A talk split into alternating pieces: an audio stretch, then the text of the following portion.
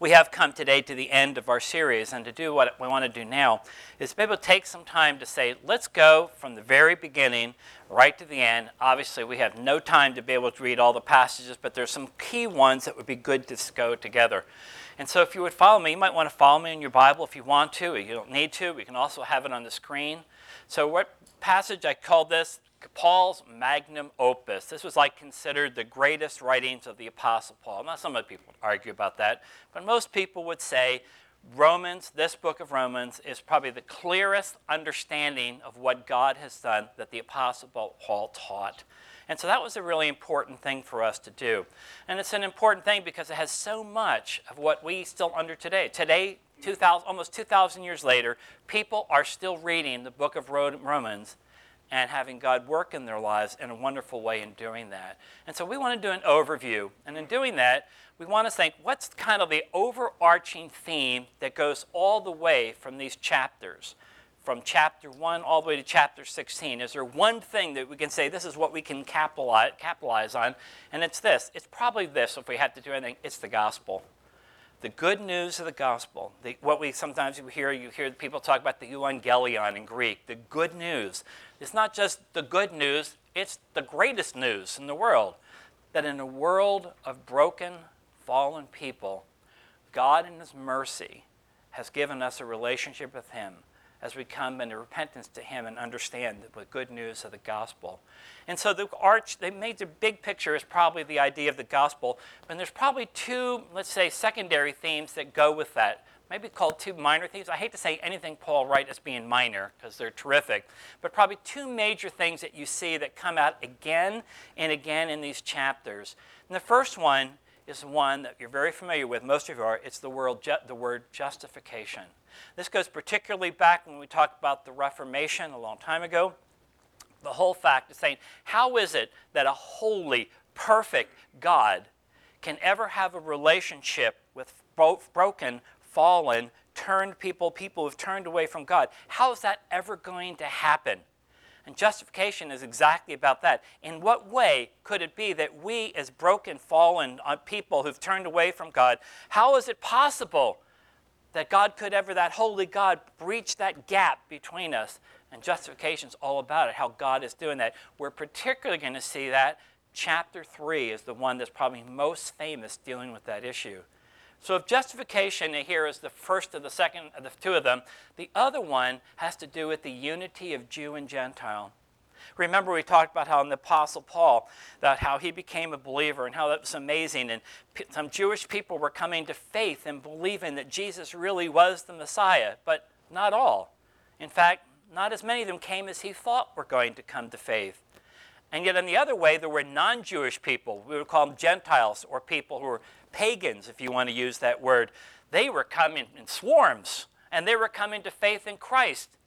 And Paul's saying, look at this all this animosity we've had between the Jewish people and the Gentile, the non Jewish people, all these decades, all these years, Paul's saying, how can we bring them together? Two groups that had such so antagonistic between each other. In what way? How could God ever make that happen? And that's exactly what he wants to do bringing Jewish believers in Christ and Gentile believers in Christ together, that they're one people recognizing that we're still going to have different things that we may deal with in terms of issues, but we're still, there's unity together. So follow me as we're going to go quickly through this section. And I hope this will be helpful for you because often we're focusing on one chapter or a piece of one chapter. We want to take the whole thing. And obviously, to do that, we need to go fairly quickly. So stay with me. Romans chapter 1 starts off right away with telling us here's the bad news. That's absolutely important what Paul starts with is bad news. He said, For God's wrath is revealed from heaven against all godliness and unrighteousness of people who, by their unrighteousness, suppress the truth. Notice that phrase we've talked about before who suppress the truth. We are truth people. We are people who suppress the truth of God. And he says they suppress the truth since what can be seen about God is evident among them because God has shown it to them. He's saying there's something deep in us, in all of us, that makes us feel like there's something with us that's greater than ourselves. We may not want to know that. We may not even want to have to have anything to do with it, but we know there's something greater than who we really are. And then he gives an example of how God does that. For his, that is God's invisible attributes, the things of what he is, for his invisible attributes, that is, his eternal power, his divine nature, have been clearly seen since the creation of the world, being understood through what he has made. And here's this important phrase as a result, people are without excuse. He's saying everybody, every person, there's something in there that tells them there's something greater, something more wonderful, something so true. And he says, and yet people have turned away from that. And so what Paul goes on, he said, for though they knew God, there was a sense that they knew that there was some kind of God, they didn't glorify him as God or show gratitude. Instead, their senseless minds were darkened. Claiming to be wise, they became like fools, exchanging the glory of the immortal God for images resembling mortal man and birds, and they worshiped four footed animals and reptiles. And then here's this devastating phrase. Finally, God says, And God delivered them over. When people have seen, understood, there's a sense that there's some God greater than themselves, and they turn away to it, he says, I'm sorry. God delivered them over. Okay, you don't want to know the truth of God, you ain't going to get the truth of God. It's a devastating, it's a sad thing to think about. When truth is given and you fail to respond, choose not to. He says, it's terrible. God delivered them over. So that's that. Romans chapter 2, Paul takes a little bit of that and he builds upon it in this way. And so when he talks about the fact how God has done this, he talks about all the things that God has done for us and that what he calls us to do. And so he's taking this passage. He says, Or do you despise the riches of his kindness, God's kindness, his restraint, his patience? See how much God has been so, patient? in other words, he, he's been a wonderful God. He's a God that's been helping us. He's a one that's been so patient to us in spite of our stupidity. He says it's intended to lead you to repentance. In other words, why does God keep waiting? Why doesn't He just zap us and kill us? He's patient, He's loving, He's caring. But there does come a time where He says, okay, but because of your hardness and unrepentant heart, you're storing up wrath for yourself in the day of wrath when God's righteous judgment is revealed. All through the Bible, it talks about there is a coming judgment. And Paul says it's exactly right here. When you've had opportunity after opportunity after more opportunity, and you say, I don't want it, I don't want to know it, I don't want to know anything about it, Paul says, okay, I just want to tell you what God's going to tell you. There is a day of wrath that's coming. And he says he's going to have to pay each one, excuse me, according to his works. Paul's very clear, making clear we're not saved by our works. But he is saying there's things that he's called us to do that generally we fail to do. And so that's chapter 2. Chapter 3, uh, by far, is one that most people know the best. Maybe. Maybe Romans 8 would be the other one. But this one, at least, chapter 3, is probably the best thing we have in the scriptures to describe what God has done through Jesus, that we can have a relationship, that we can be justified, as we talked about that term. Notice what he says. Now we know that whatever the law says, Paul's talking about the law of Moses, we know whatever the law says, it speaks to those who are subject to the law, so that every mouth may be shut and the whole world may become subject to God's judgment. He's going on that theme of judgment. For no flesh, that is, no person, is going to be justified in God's sight by the works of the law. Paul's making it very clear. The Jewish people, he's a Jewish person. He's saying, see, even though I'm Jewish, I recognize it's not just DNA, Jewish DNA, that counts. It's spiritual DNA that counts. A person who has a relationship with God through his come through repentance and faith. And so he says in verse 20, no flesh, no person is going to be justified in his sight by works of the law, for through the law comes the knowledge of sin. And then these couple verses that are so important. But now, you thank God for this verse. But now. It's like this is not the end of the story, it's really the beginning of the story. But now, apart from the law, the Mosaic law, God's righteousness has been revealed, attested by the law and the prophets. That is, God's righteousness through faith. There's one of the two key major key words, faith. That is God's righteousness through faith in Jesus Christ to all who Believe, another key word, since there is no distinction. And at verse 23, for all have sinned and fall short of the glory of God. It's saying there's no one in this world other than Jesus who's actually lived a life that's totally good, totally clear, totally wonderful. And he's saying, why? All of us have fallen short. God is so does his glory, and we have not been able to keep, keep that. And so we're showed the glory of God. But notice what he does. Here's the good news. But he says, you know what? Even though we're all broken people, we've all made mistakes, he said, they are justified, made right not by doing something, not by working hard, but by recognizing what Christ is already willing to do for us. They're justified freely by His, here's the third major word, word grace. Unmerited favor from God. In other words, you didn't earn this. I'm just giving this to you out of love. And so he says, through the redemption that's in Christ Jesus, God presented him, and here's a big word, as a propitiation it has this idea of going back to the Old Testament and back to the pagans as well, where they would have a lamb and they would cut it open and they would put it on an offering and it would burn and it was all that kind of thing. That word propitiation kind of goes with that. It's the idea of talking about that which takes away the sin that's there. In that case, it was like the, they used animals, of course. But the question is, how can God, who so has, is so wonderful and is so holy, how can we have a relationship? And he says, propitiation is through faith in his blood, believing that what God did for us on the cross is that, that Jesus took our, our guilt upon himself. And he said, We have a relationship with him now because of that. Because in his restraint, God passed over the sins committed. In other words, he could have judged us for all these sins, but he passed over them. And so he said, He presented him, Christ, to demonstrate his righteousness at the present time so that he would be both righteous and declare righteous to the one who has faith in Jesus. We keep hearing this word in chapter 3 faith, faith, going on and on. The term that often you hear about, or maybe you don't, is sola fide. Sola fide has this meaning, sola fide, and the other one called sola gratia. What they mean is pretty clear. Sola fide just means faith alone, sola gratia means grace alone grace alone. There's two things. The two major things when we talk about this, the gospel. Faith, alone. We're not saved by what we do, but what God in His mercy does for us. We have faith alone. In other words, we say, I'm willing to have faith to believe that this is true. What I've learned and what I've understood, it is true, and that is faith.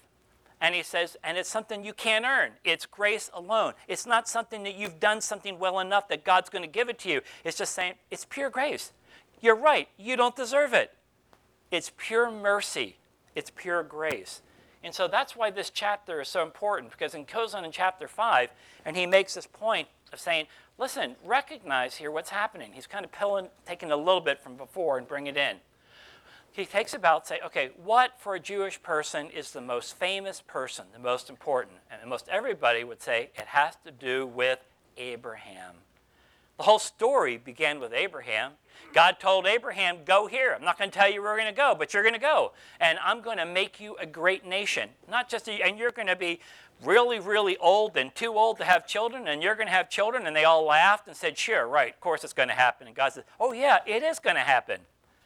And the question is, are you have faith to believe that you in your old age are going to have kids when you've never had them before?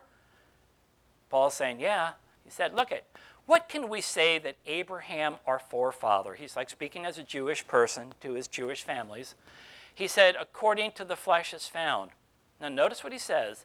If Abraham, who so was so important is, to the Jewish people, if Abraham was justified by works, in other words, he did this and he did that, if he did all these wonderful things, then, well, you know, he did have something to brag about. He had bragging rights darn, I'm good. Man, you can't believe how good I am. God is sure lucky to have a person as great as me.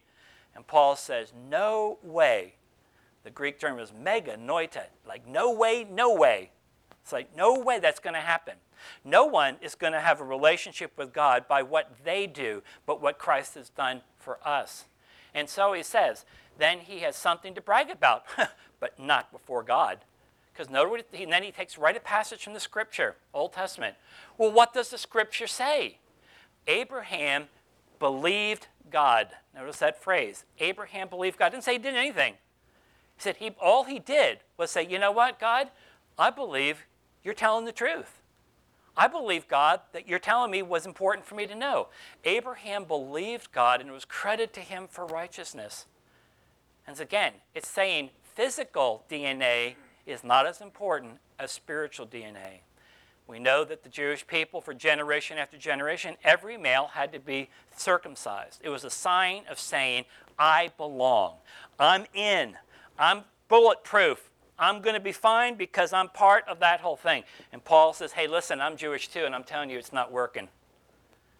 And what we're going to see is that God is going to work in a great way. Abraham believed God, it was credit to him for righteousness. Romans chapter 5, it asks the question that people ask why is this world so bad? Why is it that we see such horror? I mean, if you look around the world and think things are doing well, there's something wrong. You're reading the wrong newspaper or something because this is a broken world with broken people. And so Paul's asking this question. People saying to him, Paul, why is it so messed up? Particularly because you've told us the gospel here and people are coming to know Christ. But what's happening? Paul says, okay, I'll explain it to you. Therefore, just as sin entered the world through one man, this is talking about Adam, Adam's failure, Adam and Eve, to fail to, fail to follow what God told them to do. Just as sin entered the world through one man, death came through sin in that way. Death spread to all men. Think of it this way. About a couple months ago, you can talk to Dick Vogt about it, what it was like when the Ebola thing was going on at Presbyterian Hospital. People were fair, very, very afraid, obviously. What if it started going? What if it started spreading? It was, a, it was going on through the whole country. I mean, it'd be devastating we wouldn't have, none of us would have the opportunity to be able to get the help we would need, considering how fast that could go. Paul's saying the same thing here. He's saying sin is like a disease that spreads and goes. And he's saying, he said, it spread to all men because all sinned. In fact, sin was in the world before the law, but sin was not charged to one's account when there was no law. And so, what Paul makes here is very clear. He's saying, listen, here's what's happening. You need to see what he's doing. So that's Romans chapter 5. Romans chapter 5. Nevertheless, death reigned from Adam to Moses, even over those who did not sin in the likeness of Adam's transgression. He's a prototype of the coming one, but the gift is not like the trespass. Now notice this, by if by one man's trespass, Adam, the many died. That one thing, that wrong thing he did, eating the apple, whatever it was, we don't know what it was, Whenever he did that, he said, not just one person died, not just two, humanity died. And he says, but how much more have the grace of God and the gift of God overflowed to the many by the grace of the one, Jesus Christ? One, de- one person's sin brought devastation to the world. One person, a person by name Jesus, brought life to the world. There's the contrast that's going on with that. Real quick, chapter 6. It asks this question. Paul's been telling us that we're no longer under the Mosaic law. We respect it, we understand it's from God, but we're living under a new covenant. Life has changed, and we are no longer under the law. And so, if you're a Jewish person and you want to have a pork sandwich, go ahead and do it. And they go, people go, No, I don't want to do that. We don't have to. But his point is, you're free to do it. But then that raises a question then why don't all of us if we're all free, let's all get drunk and do whatever we want and go crazy because we're free. Thank you, Jesus. We're all free. Let's go. The bar is open. That's not what Paul's talking about, but it certainly sounds that way. Notice what he said. Well, what should we say then? Should we continue in sin and the grace may multiply? Oh, God wants to be gracious? Let's let him be really gracious by doing a lot more sin. And Paul is going, no way. Once again, me genoito, no way. Absolutely not. How can we, now here's catch it, let this phrase, how can we who died to sin still live in it? Now you may think, I don't remember dying to sin at any point. Paul's making an analogy here. His analogy that he's making, saying that we as believers are connected with Christ. It's this idea of the fact that when we come to God by repentance and faith, and we say, Lord, it's all to you, and we come to that, he said, what he does for us is he said, we are like connected with him. It's like maybe you've seen pictures of a person, two, maybe a couple people going into a jailhouse, and they've got chains on, they're kind of connected. Well, this is a good sense. We're connected with Christ in that way. What he does, we doesn't. We does. That's a good term. How about we do? That might be better. Or were you unaware that all of us who were baptized into Christ Jesus were baptized in his death? He's saying, he's Paul saying, I know this sounds a little odd, but you're connected with God. You're connected with Jesus, excuse me. And so if you're connected with Jesus, you die with him in the ground. When he is resurrected, you're with him. It's that idea of that fact that we're connected. And so he's saying what Christ went through is what we're going through. And of course, is Easter that's coming on very closely, reminding us again of what God has done for us. And so what he says, therefore, we were buried with him by baptism. Baptism was a sign, a physical sign that shows that we belong in order that just as Christ was raised from the dead by the glory of the Father, so we are going to walk in a new way of life. We're going to have a new life what God has given us because what we have in relationship with him. If we've been united with him like this in his death, we'll certainly also be united with him in his resurrection. In other words, if Christ died, okay, and we die with him. If he's resurrected, we're going too, because we're connected. Keep the idea of the fact that the guys are connected in their wrists and they can't get out. You're connected with Christ. You're going with him. If he's died but resurrected, you're going to die too. But you're going to be resurrected too. You're going to be connected with him. And he says, because anyone who's died has been freed from sin. Romans chapter 7. Derry, you want to preach this one for me? Okay. Romans chapter 7 is one of the most unusual, but I think one of the most important passages among the ones we're doing. Because Paul's been talking about the freedom that we have in Christ, he's talking about the connectiveness we have with Christ, but he comes around, here's the guy who's this most unbelievable writer who then is very, very, I think, very, because some people think it's not Paul that wrote this. I can't see how it's anybody but Paul that wrote this. But Paul is writing what we would not expect from him. We might expect and say, Boy, I got the power of Jesus walking with me now, and darn, I'm really doing well. Uh, things are really doing well for me, and you're really lucky to have an apostle like me. like, I'm pretty sharp, aren't I, God? And Paul says, You know what?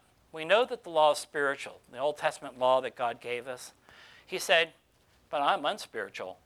You hear the people going, oh, he's one of our greatest apostles, and he's saying that he's not spiritual. He ought to be.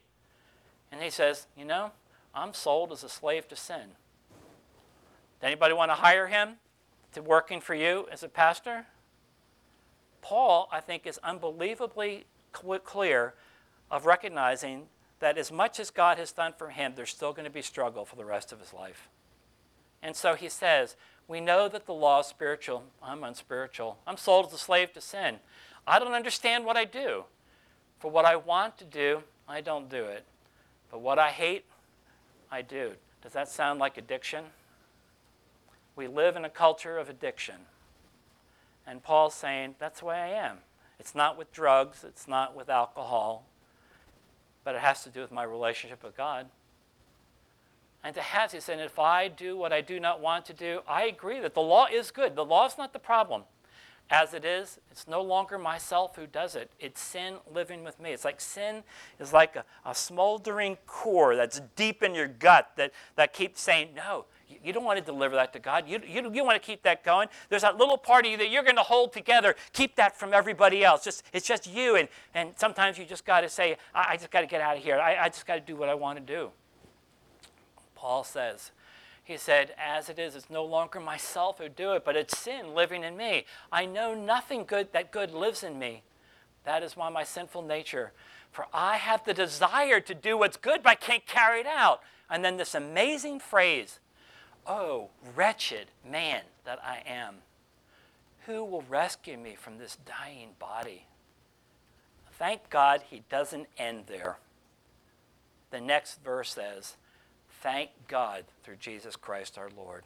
It's saying we're all believers in a spiritual battle. Ba- ba- easy to say. We're all in a spiritual battle. And what he's saying is we can have uh, opportunity to live a life that's faithful to God, but we're not going to probably do it all the time, all the way. It's recognizing that there's still that core in us that wants to be separate from God. But he's saying, Thank God I have a great Savior and there's forgiveness in the gospel. I would imagine everyone in this room has done things that we wish we hadn't done. And if you haven't done it yet, you'll do it along the way. But the reality, Paul is very, very clear, saying it's, a bro- it's still a broken world. It's still Christ's world. And we have a great Savior. But that's how it goes, he said. Now, notice, if you would, many people would argue this is the most important chapter. By the way, it's the midpoint of the book of Romans. Um, just two ways that people describe the book of Romans the inner sanctuary within the cathedral of Christian faith. I think he likes it, okay? The tree of life in the midst of the Garden of Eden. All these different ways of describing the book of Romans. But notice what this chapter is. I love the very first phrase of Romans chapter 8. Therefore, there's no condemnation for those who are in Christ Jesus. We just talked about Paul saying, person that I am, the struggle that I am, I'm a continued struggler. I keep coming back to the Lord. Forgive me, Lord, I failed you. And Paul comes right back, therefore, there's no condemnation for those that are in Christ Jesus. If you've come to faith in him, you are in the Lord's presence. The Lord is going to be with you. The Lord will give you the strength.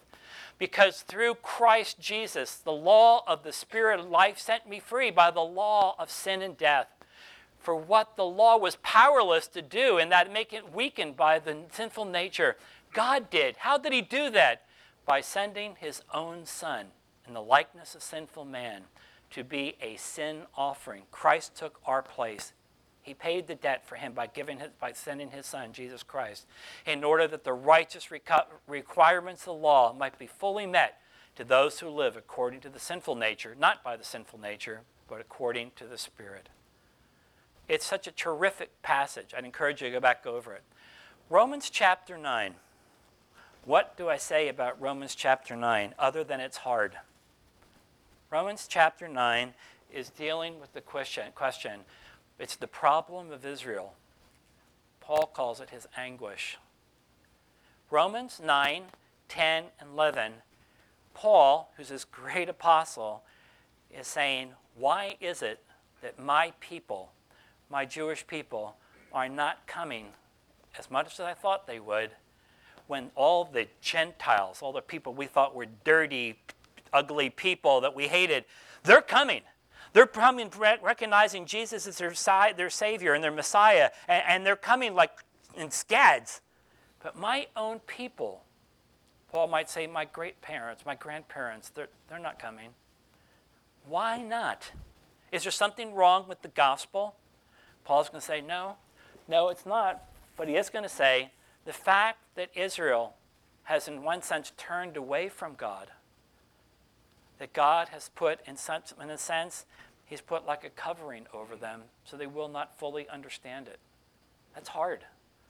But it's saying when you understand that you've been given so much opportunity, not over just a few years, not over a few decades, but over centuries, and there's still not a responsiveness to God through Jesus Christ, he's saying, I'm sorry. I'm sorry. And that's a problem. It's a huge issue. It's a passage as well that reminds us a lot about the sovereignty of God. And a lot of us don't like to hear about the sovereignty of God. We like the idea, I'm a free person. I do what I want when I do what I want it. And that's the way it is. And Paul says, No, you know what? I'm in charge here, not you. And when Paul talks about this, how important it is to saying, I have the right. He uses the analogy that he often does as the idea of the person who makes clay. He makes clay and he makes one to be a nice little little pot. And he looks at it and says, you know what, that's pretty stinky after I don't like it after, and I says, I'll get rid of it. Paul uses that same illustration to say God has, to, has the right to say, this person is going to be used for this person, and it's going to be different for this one. A lot of us don't like this. We live in a culture that talks about it's all about me. I am the one who's in charge here. Paul says, you know, guess what? You're wrong. It is an important section. We don't have time because it has three big sections 9, 10, 11. But it'd be really worthwhile to go over and read it again. Paul talks about there, let me just read this first sentence I speak the truth in God in Christ. I'm not lying. My conscience confirms me in the Holy Spirit. Notice this I have great sorrow and unceasing anguish in my heart. His heart is broken that his own people are not coming the way it looked like they thought that they would. Romans chapter 12, a short little chapter, but an important one. Therefore, brothers, by the mercies of God, I urge you to present your bodies as a living sacrifice. I remember mem- memorizing that verse when I was about eight years old because it's a great verse. And he talks about living a life of sacrifice, holy, pleasing to God, which is your spiritual worship. Don't be conformed, but be transformed. Don't let the world pressure you into being the kind of person you will, to be the kind of student you are, or the kind of leader you are. Are you going to let the world tell you what's important and what values and what's significant? Or are you going to let the gospel tell you and mold you what you need to be and what God's calling you to do? Don't be conformed to that of this age, but be transformed by the renewing of your mind, and that you will discern what is good, pleasing, and perfect to God's will. It's a great little chapter. And so he says in this section, according to the grace given to me, I have different gifts. Prophecy, use it according to the standard of faith. And you know this section. He talks about what God gives everybody gifts. And the question is, are you using those gifts for the gospel, for our church, as relationships with each other?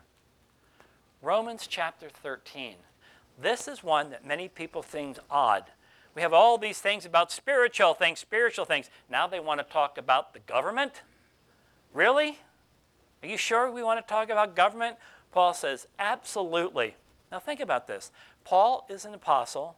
Paul is a great guy. Paul recognizes that he's under Roman, in certain sense, he's under Roman control, and he knows how brutal the Romans can be and how bad things can be.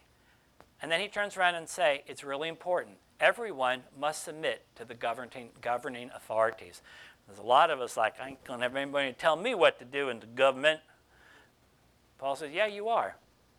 He says, he says, he says, for those no, that no authority except that which is from God, and those that exist are instituted by God.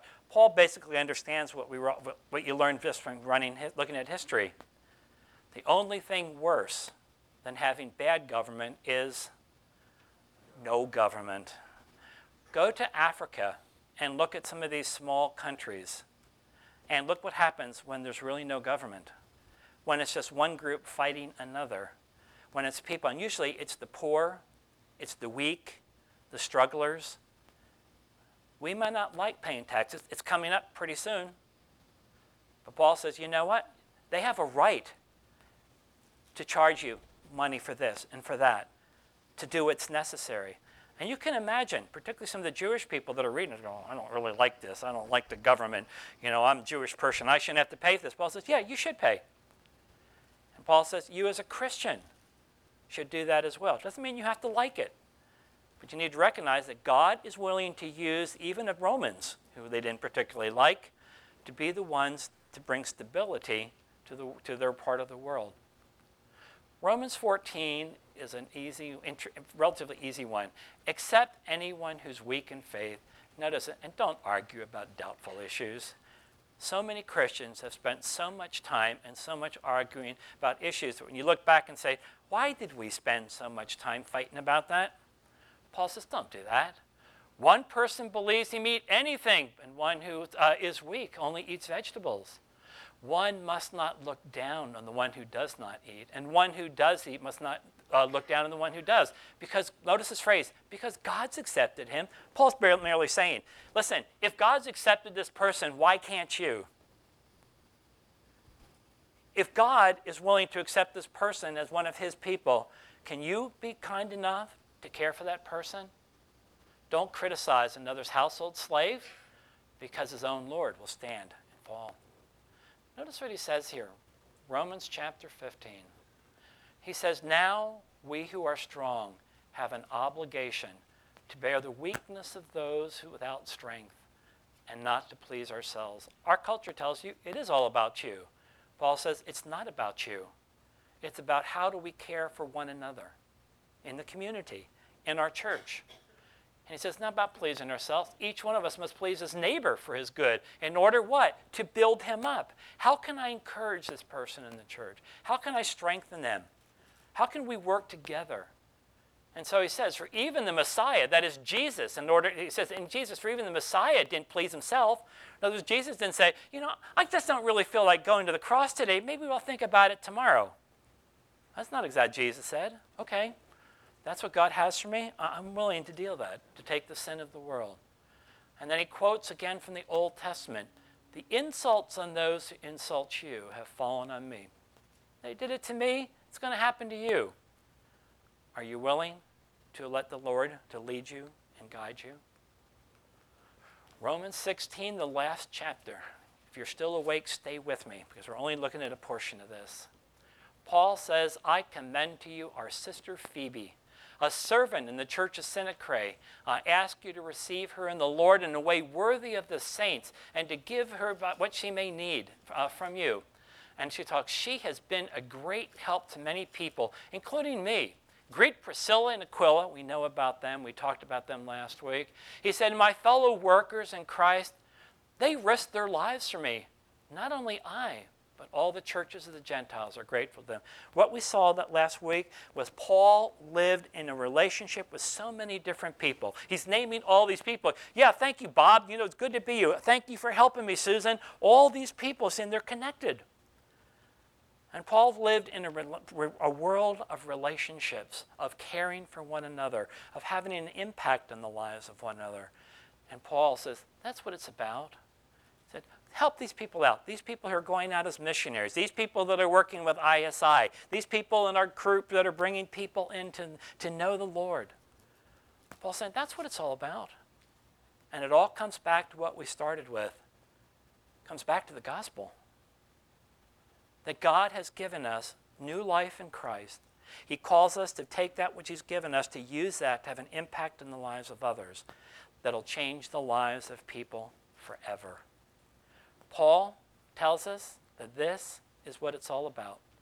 It's about the fact that God, in His mercy, has taken broken people brought them into right relationship with Him, the justification we talked about.